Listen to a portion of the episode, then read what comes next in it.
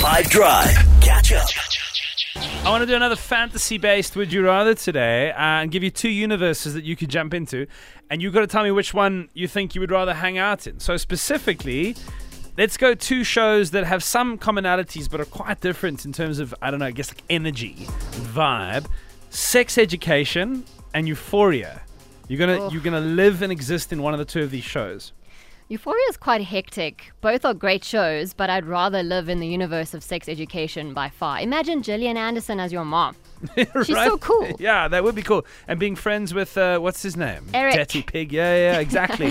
He'd be my best friend. I'd get the other one out of. What's the main guy? Otis. Otis, get out of here, Otis. Oh, he's cool. no, he is cool. We can. We'll be actually we trio. We're a trio now. Pluck me in the universe of Euphoria. Go I ahead. mean, it might be dark and it might be intense, but I think I'm more in love with the makeup looks that they have going on and how experimental they are with their outfits as well. So yeah, uh, it's a nice edgy place to live in. You could also like get w- hella experimental if you lived in that world. You Oh, know what yeah, I mean? fully. Because it's part for the course there.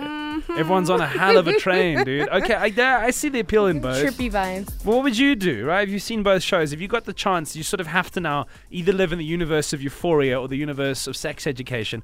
Which one would you pick? And like, what is it that's alluring you to either one of those two? Uh, I don't even know what euphoria means and what happens there or whatever the case may be. But I would pick that one because I'm just sick and tired of sex, sex education, sex, sex in general. I'm sick and tired of it. Everything. It's just, it's, a, it's exhausting. Exhausting. If there was a robot that would just do things for me, I would be so grateful. Right now, ha. Yeah, euphoria, euphoria for me. I call it sex education. Nah, I don't want to know anything about sex.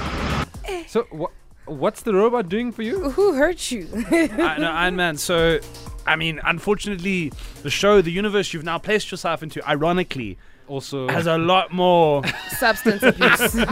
all kinds of things. The things that it sounds like you're trying to avoid uh, are, are there, are very much there. But we're here now. We have arrived, and we will uh, make do with our time as best we can. Catch up from some of the best moments from the 5 Drive team by going to 5FM's catch up page on the 5FM app or 5FM.co.za.